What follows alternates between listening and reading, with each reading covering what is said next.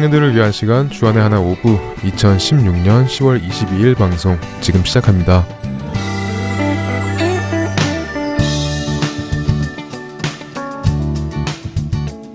애청자 여러분 안녕하세요. 진행의 박윤규입니다. 안녕하세요. 정다은입니다. 지난 한 주도 이 세상 것들을 사랑하지 않고 오직 하나님께로부터 온 것들만을 사랑하시는 여러분 되셨으리라 믿습니다. 잠에는 아침 일찍에 학교 수업이 있는 거로 알고 있는데 혹시 몇 시 수업이었죠? 뭐 날마다 다르긴 하지만 가장 이른 수업은 아침 7시예요. 아침 7시요? 와, 아침 7시 수업이면 최소한 6시 전에는 일어나야겠네요. 아, 6시가 뭐예요. 아침에 일어나 준비하고 밥 먹고 트래픽을 뚫고 운전하고 주차하고 교실까지 7시 전에 가려면 음, 5시에는 일어나야 하죠. 와, 아침 5시면 이른 시간인데 아침에 일어나는 거 안 힘들어요? 혹시 알람 시계 스누즈를 누르다가 일어날 시간을 놓쳐본 적은 없고요? 당연히 있죠.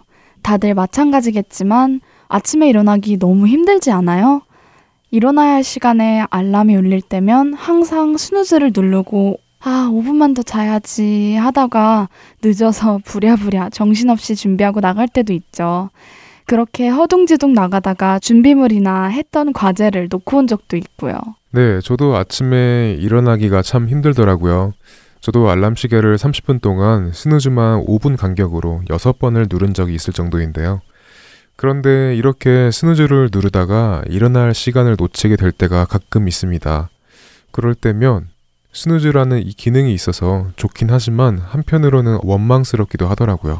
맞아요. 이 스누즈라는 기능이 반복해서 계속 잠을 깨워주는 것은 좋지만 반대로 이 기능이 있기 때문에 제 시간에 일어나지 않고 안심하고 5분만, 5분만 하면 여유 부리게 되는 것 같아요. 그렇죠. 그래서 이 스누즈라는 기능에 고마워해야 하는지 아닌지 헷갈릴 때도 있습니다. 하지만 확실한 건 이 스누즈 때문에 안심하고 늦장 부리다 챙겨나가야 할 것들을 깜빡하거나 양말을 짝짝이로 신고 나간 경우가 한두 번이 아니라는 것이죠. 양말을 짝짝이로? 용기 형제, 창피하네요. 네, 저도 이러는 제가 창피합니다. 스누즈를 누르지 않고 알람이 울리는 첫 시간에 일어났다면 그럴 일도 없었을 텐데 말이죠. 일단 첫 번째 찬양 듣고 계속해서 이야기 나누겠습니다.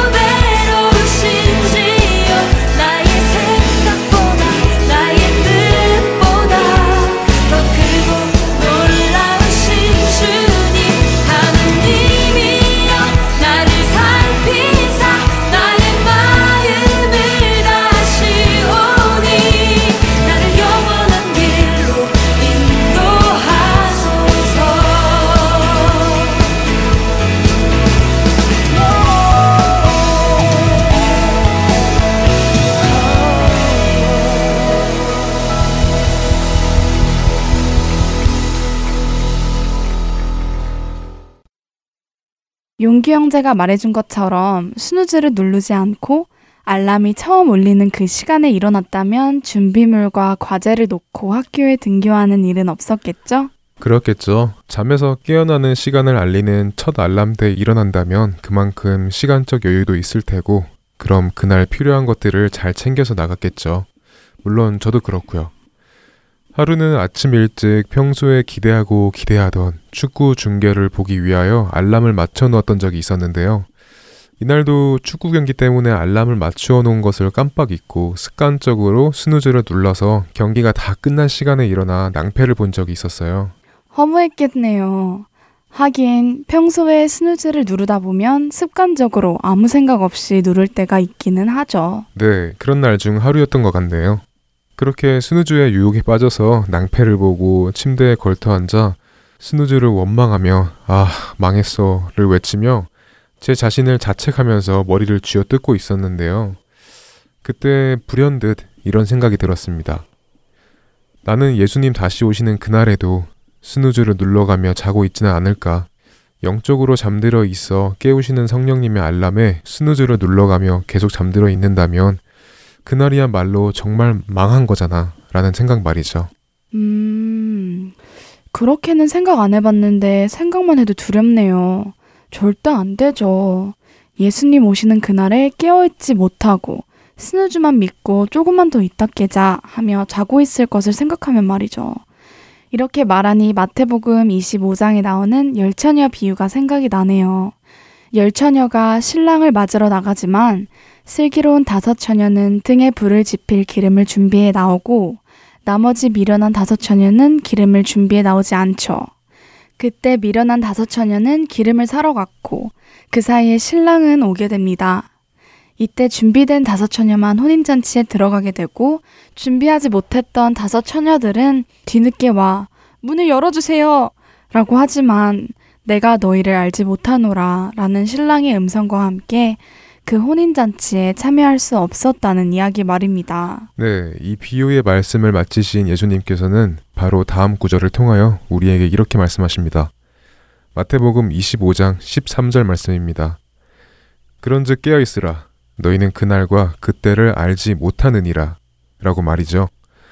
예수님께서는 언제 다시 오실지 모르니 우리가 항상 영적으로 깨어 있지 못하고 준비되어 있지 않다면 그 승리의 잔치에 참여할 수 없다는 것을 말씀해 주십니다. 네, 그렇습니다. 그러므로 우리는 우리의 영적 상태를 돌아보아야 하겠죠? 성령님의 알람이 울리는데도 무시하고 계속 스누즈를 눌러가며 조금만 더 있다 깨자 하며 잠을 자고 있지는 않은가 말입니다. 스누즈를 누른다는 것은 잠에서 그만 깨어나야 할 시간을 계속 뒤로 미루고 있다는 것인데요. 우리가 이것을 심각하게 받아들여야 합니다. 심각하다 못해 섬뜩한 일입니다. 깨어 있어야 할 시간에 깨어 있지 못하고 준비되어 있어야 할 것들이 준비되어 있지 않아서 승리의 잔치에 참여할 수 없다는 것은 정말 섬뜩한 일입니다. 영원히 예수님과 함께 할 수 없다는 뜻이니까요. 예수님께서 우리를 보시고 내가 너를 알지 못하노라 하신다는 것은 영원히 망한 것입니다.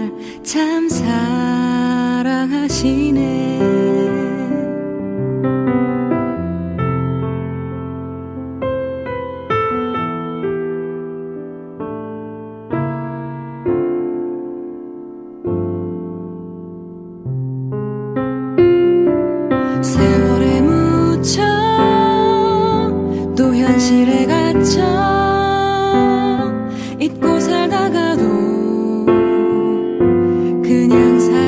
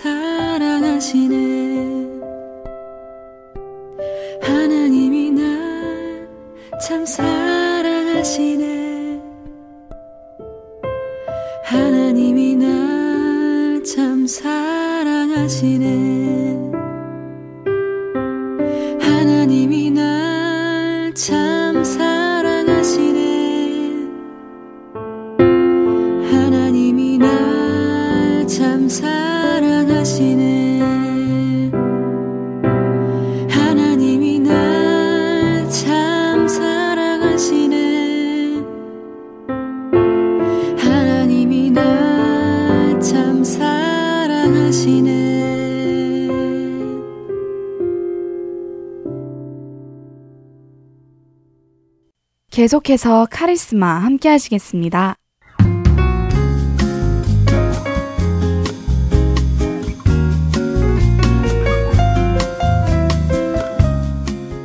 애청자 여러분 안녕하세요. 카리스마 진행의 이채린입니다. 안녕하세요. 함께 진행하는 박윤규입니다.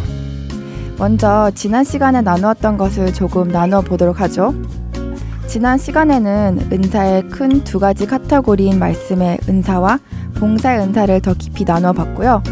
또 그리스도인으로서 합당한 모습으로 그리스도의 몸을 이루어 나가는 것에 대하여 나누어 보았습니다. 네, 에베소서 3장 4장 말씀을 통하여 바울이 감옥에서 깨달은 그리스도의 비밀에 대하여 나누어 보았습니다.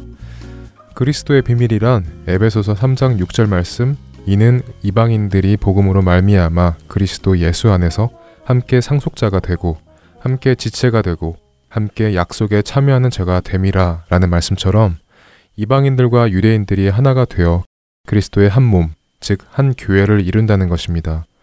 그리고 에베소서 4장 1절부터 6절까지의 말씀을 통하여 이 비밀을 실천하는 방법을 이야기해 주셨죠. 네, 그 방법으로 먼저 그리스도인으로서 합당하게 살아가야 한다는 것을 나누었습니다. 그 방법은 겸손하고 온유하며 오래 참음과 사랑으로 서로를 용납하는 것이다. 라고 말씀해 주셨지요. 네, 그리고 이 겸손과 온유와 오래 참음과 사랑 안에서 서로 용납하는 것을 행하기 위하여 우리에게 주어지는 것이 있다고 성경은 말씀하셨네요. 그것이 바로 에베소서 4장 7절 말씀 우리 각 사람에게 그리스도의 선물에 분량대로 은혜를 주셨나니 바로 카리스마 은혜의 선물 신령한 은사가 이 일을 하기 위하여 주어졌다는 것이죠. 네, 정리를 하면 그리스도의 비밀이란 성령님께서 하나 되게 하신 것을 지켜 그리스도의 몸을 세워나가는 것이며 이렇게 그리스도의 몸을 세워나가기 위해서는 성도들이 그리스도인으로서 합당하게 살아가야 합니다. 그리고 우리가 그리스도인으로 합당하게 살아가도록 받은 것이 바로 카리스마, 곧 은혜의 선물 또는 신령한 은사라는 것입니다. 네, 그랬죠. 그것이 은사의 목적이었습니다. 그리고 이 은사는 말씀을 전하는 은사와 봉사의 은사로 나눌 수 있고요. 네, 그렇습니다. 특별히 에베소서 4장 11절, 12절 말씀을 통하여 말씀을 전하는 은사를 받은 직분에 대하여 나누었었죠. 네, 사도, 선지자, 복음 전하는 자, 목사와 교사라는 직분이 있었죠. 네, 이 은사들은 말씀드렸듯이 크게 말씀과 봉사로 분류했을 때 말씀 쪽에 속한 은사들이지만 조금씩 그 하는 일이 다르다고 말씀드렸습니다. 먼저 사도는 보냄을 받은 자라는 의미로 특별히 예수 그리스도께로 친히 그리스도의 복음의 메시지를 전하도록 보냄을 받은 자라고 정의할 수 있습니다. 그 다음에는 선지자. 선지자는 하나님의 말씀과 뜻을 사람에게 잘 설명해 주는 은사를 받은 사람. 하나님께 말씀을 받아서 전하는 사람. 때로는 하나님께서 미래에 있을 일을 알려주셔서 백성들에게 전하기도 한다는 것을 나누었습니다. 그리고 또 복음 전하는 자는 사도들로부터 복음을 전해 듣고 전해 들은 복음을 다른 이들이 믿음 안으로 오도록 복음을 잘 설명할 수 있는 사람을 뜻합니다. 성경 사전에서는 하나님으로부터 복음의 기쁜 소식을 전하도록 소명을 받은 자라고 설명하고 있습니다. 그리고 마지막으로 목사와 교사가 있었죠? 네, 목사와 교사는 지역 성도를 돌보고 가르치는 사람으로서 목사는 특별히 먹이고 돌보고 지키는 목자의 역할을 맡고 있고요. 선생은 하나님의 말씀을 알기 쉽게 가르치는 자라고 설명하고 있습니다. 다 같은 말씀을 전하는 은사를 가지고 있지만 그 안에서도 맡겨진 일들이 다 다르다는 것을 나누었습니다. 그리고 이렇게 여러 가지 직분을 주신 이유를 에베소서 4장 12절 말씀을 통하여 가르쳐 주십니다. 이는 성도를 온전하게 봉사의 일을 하게 하며 그리스도의 몸을 세우려 하심이라. 봉사의 은사를 받은 성도들을 말씀으로 온전하게 되게 하고 그들이 그리스도의 몸을 세워나가게 하시기 위함이라는 것이죠. 맞습니다. 봉사도 말씀으로 양육을 받고 해야 주의 뜻 안에서 하게 되는 것이니까요. 그렇지 않으면 그리스도의 몸이 세워지기보다는 오히려 나뉘게 되는 경우가 생기게 되는 것입니다. 이 모든 것이 말씀대로 이루어졌을 때 에베소서 4장 16절 말씀 그에게서 온몸이 각 마디를 통하여 도움을 받음으로 연결되고 결합되어 각 지체의 분량대로 역사하여 그 몸을 자라게 하며 사랑 안에서 스스로 세우느니라 라는 말씀이 이루어지는 것입니다. 네, 지난주까지 나누었던 내용이 여기까지인데요. 오늘은 카리스마 네 번째 시간으로 무엇을 나누어 볼 건가요? 오늘은 사도행전 2장 말씀을 통하여 우리가 카리스마, 곧 은사를 언제 받는 것인지, 그리고 은사를 받은 결과는 무엇이었는지 대하여 나누어 보려고 하는데요. 그 전에 사도행전이 어느 때의 이야기인지를 먼저 알면 도움이 될 것 같습니다. 재린자매, 사도행전은 예수님께서 이 세상에 계실 때의 이야기일까요? 아니면 예수님께서 승천하시고 난 후의 이야기일까요? 음, 저도 그 정도는 알아요. 사도들의 행적을 기록한 책이니 예수님께서 승천하시고 난 후의 이야기죠. 맞습니다. 사도행전 1장을 보면 예수님께서 승천하시고 난 후에 사도들의 행적을 기록한 책입니다. 그러므로 사도행전 때는 예수님께서 이 세상에 계시지 않고 대신 예수님께서 보내주신 보혜사 성령님께서 일하시는 때입니다. 그럼 먼저 사도행전 2장 1절부터 13절까지를 읽어드리겠습니다. 오순절 날이 이미 이름에 그들이 다 같이 한 곳에 모였더니 호련히 하늘로부터 급하고 강한 바람 같은 소리가 있어 그들이 앉은 온 집에 가득하며 마치 불의 혀처럼 갈라지는 것들이 그들에게 보여 각 사람 위에 하나씩 임하여 있더니 그들이 다 성령의 충만함을 받고 성령이 말하게 하심을 따라 다른 언어들로 말하기를 시작하니라. 그때 경건한 유대인들이 천하 각국으로부터 와서 예루살렘에 머물러 있더니 이 소리가 남에 큰 무리가 모여 각각 자기의 방언으로 제자들이 말하는 것을 듣고 수동하여 다 놀라 신기하게 여겨 이르되 보라 이 말하는 사람들이 다 갈릴리 사람이 아니냐? 우리가 우리 각 사람이 난 곳 방언으로 듣게 되는 것이 어찌 됨이냐? 우리는 바데인과 메데인과 엘라민과 또 메소보다미아 유대와 갑바도기아 본도와 아시아 부르기아와 밤빌리아 애굽과 및 구레네에 가까운 리비아 여러 지방에 사는 사람들과 로마로부터 온 나그네 곧 유대인과 유대교에 들어온 사람들과 그레데인과 아라비아인들이라 우리가 각 언어로 하나님의 큰 일을 말함을 듣는도다 하고 다 놀라며 당황하여 서로 이르되 이 어찌된 일이냐 하며 또 어떤 이들은 조롱하여 이르되 그들이 세술에 취하였다 하더라. 체린자매 지금 읽은 사도행전이 어떤 상황인가요? 그러니까 음, 성령님께서 사람들에게 임하시자 사람들이 각국 나라의 언어로 말을 하는 상황인 것 같은데요. 네, 그렇습니다. 오순절 때 처음으로 성령님께서 사람들에게 임하신 이야기인데요. 성령님께서 각 사람들에게 임하시고 그 사람들이 성령님의 충만함을 받고 다른 언어들로 말하기를 시작합니다. 오순절 때에는 예루살렘의 각국에서 모인 경건한 유대인들이 있었는데요. 이 사람들이 성령을 받은 사람들이 방언을 하는 것을 보며 갈릴리 사람들이 어떻게 우리가 각자 태어난 나라의 말을 할 수 있느냐며 놀라워합니다. 더 놀라운 것은 이들이 하는 말이 그냥 아무 말이나 하는 것이 아니라 하나님의 큰 일을 각각 다른 언어로 말하여 증거하였다는 것이죠. 자, 그럼 여기서요. 성경의 말씀을 보았을 때 우리는 언제 은사를 받을 수 있다고 말할 수 있을까요? 음, 사도행전 말씀을 그대로 인용하면 성령님께서 각 사람들에게 임하셔서 그들의 성령의 충만함을 받았을 때 은사가 나타나네요. 네, 맞습니다. 은사는 아무 때나 우리가 원할 때 얻는 것이 아닙니다. 내가 교회를 출석해서 혹은 열심히 봉사한다고 받는 것도 아닙니다. 오직 성령님께서 임하셨을 때, 다시 말해, 우리가 성령의 충만함을 받을 때 우리에게 주어지는 은혜의 선물이라는 것이죠. 그러니까 내가 원하는 것을 얻는 것도 아니고 내가 원할 때 얻는 것도 아니라는 것이죠. 네, 그렇죠.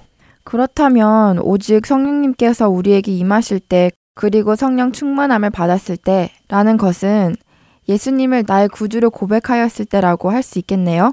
믿는 자가 되었을 때 말이죠. 네, 맞습니다. 성경은 곳곳에서 우리가 예수님을 영접할 때 성령님이 우리 안에 오시는 것을 말씀하십니다. 우리가 지금 함께 보고 있는 에베소서의 1장 13절도 그런 말씀을 해주시는데요. 그 안에서 너희도 진리의 말씀, 곧 너희의 구원의 복음을 듣고 그 안에서 또한 믿어 약속의 성령으로 인치심을 받았으니 라고 말씀하시죠. 그렇기에 이렇게 이해할 수 있겠습니다. 은사는 성령님께서 임하실 때에 주시는 것이고 우리가 예수님을 구세주로 믿을 때 성령님께서 임하시니까 결국 우리가 예수님을 믿을 때 신령한 은사가 주어진다라고요. 그렇군요. 성령님께서 임하실 때 받는 선물이라고 하니 그 은사라는 것이 더욱더 특별해지고 정말 선물처럼 느껴지네요. 그런데요, 이런 성령님의 임하심을 보고 하나님을 보는 사람도 있지만 또 반대로 술 취하였다고 조롱하는 사람들도 있다고 하네요. 네, 같은 상황을 보고도 어떤 사람은 하나님을 보고 어떤 사람은 조롱거리로 보고 있다는 것인데요. 이에 대하여 베드로는 사도행전 2장 14절 말씀을 시작으로 그 자리에 모인 모든 사람들에게 설교를 하기 시작합니다. 그 설교 내용은 이것은 사람들이 술에 취한 것이 아니라 요엘 선지자의 예언처럼 하나님의 영이 임하실 때 일어나는 일들이라고 말하며 성경 말씀을 풀어줍니다. 베드로는 요엘서의 말씀을 풀어 예수님의 죽음과 부활 그리고 메시아 곧 그리스도이시라는 것까지 설명하죠. 그리고 36절 말씀 그런즉 이스라엘 온 집은 확실히 알지니 너희가 십자가에 못 박은 이 예수를 하나님이 주와 그리스도가 되게 하셨느니라 하니라 라고 말씀을 전하며 그 하나님의 아들 예수 그리스도를 너희들이 십자가에 못 박아 죽였다는 것을 알립니다. 그때 사람들은 베드로가 한 말씀을 듣고 찔려 베드로와 사도들에게 우리가 어떻게 하면 좋겠는지 물어보게 되는데요. 이 물음에 베드로는 이렇게 대답합니다.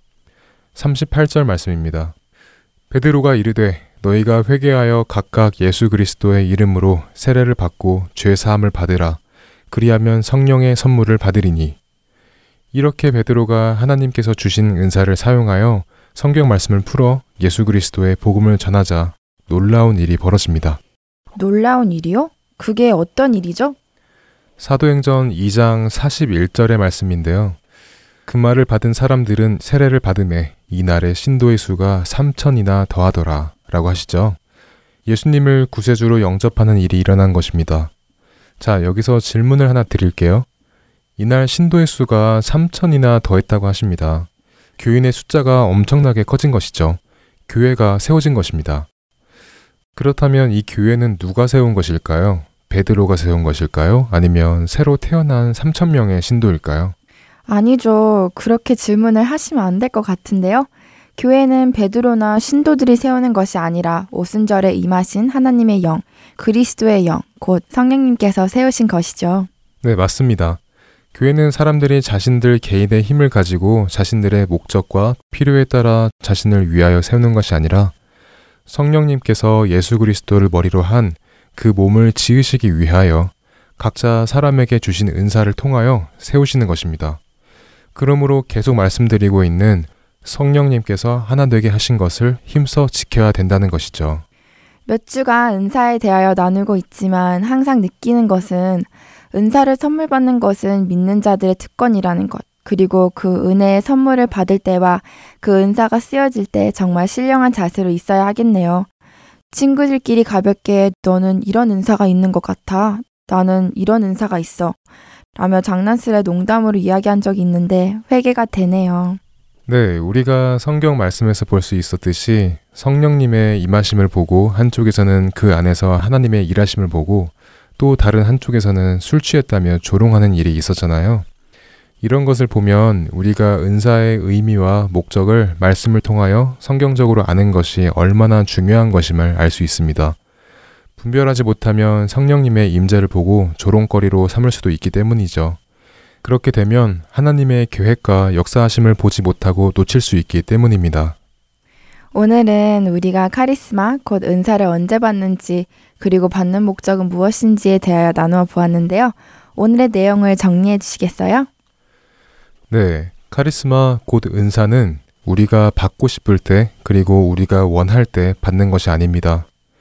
우리가 우리의 죄를 회개하고 예수 그리스도의 이름으로 세례를 받아 우리의 죄가 예수님의 이름으로 사함을 받았을 때, 다시 말해 우리가 예수님을 구주로 받아들일 때 성령님께서 우리에게 임하시고 그때 성령의 충만함 안에서 받는 것입니다.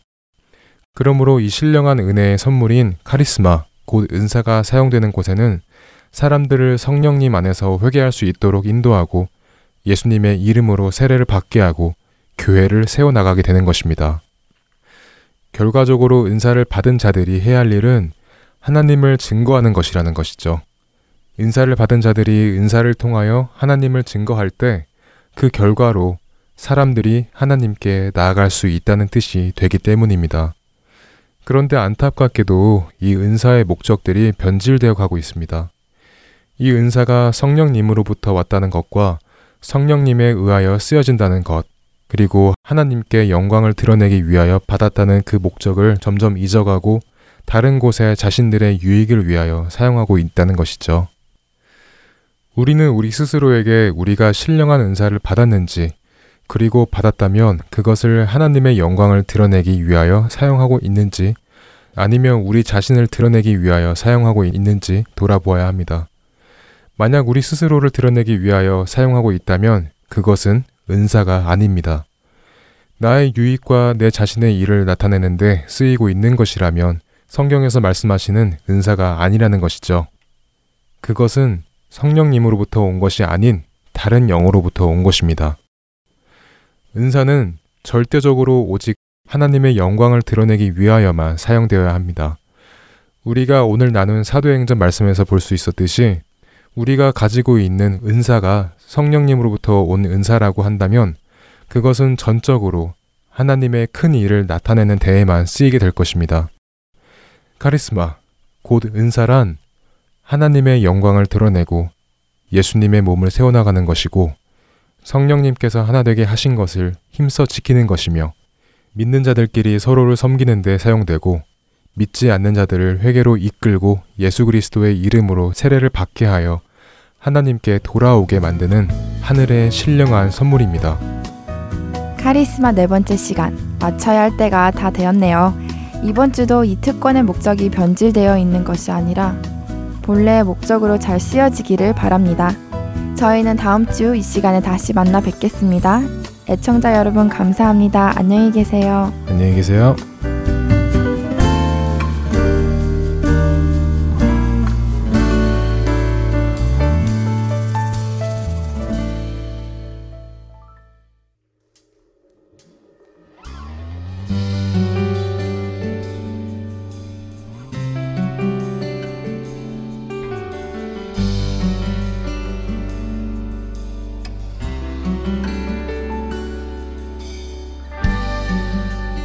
이 땅의 끝에서 주 이름 부를 때 그때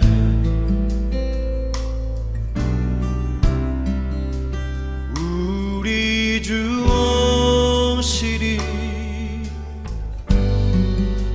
열방의 끝에서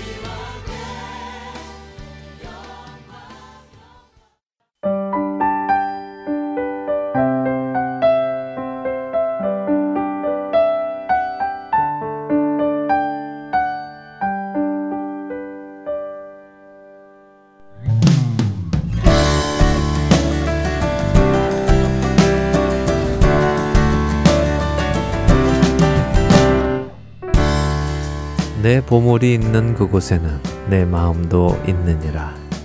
마태복음 6장 21절의 말씀입니다. 우리의 물질이 사용되어지고 있는 그 일이 바로 우리가 귀하게 생각하는 일입니다. 하나님께서 우리에게 맡겨주신 그 물질을 어디에 어떻게 사용해야 할까요? 청지기의 삶 시즌2에서 함께 생각해 봅니다. 주안의 하나 3부에서 찾아뵙겠습니다.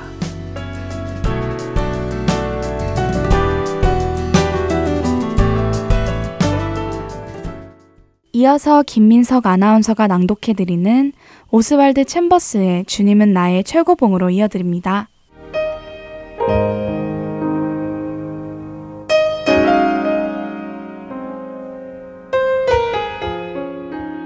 내 나라는 이 세상에 속한 것이 아니니라.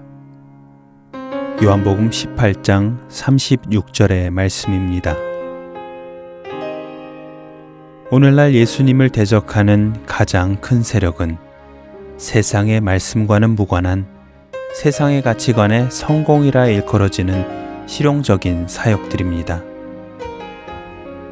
이런 사역들은 성도들에게 끊임없는 수고와 활동을 요구하지만 성도들이 하나님과의 개인적인 삶을 사는 것에 대해서는 전혀 고려하지 않는 것들입니다. 따라서 이런 사역들은 엉뚱한 것에 비중을 두게 됩니다.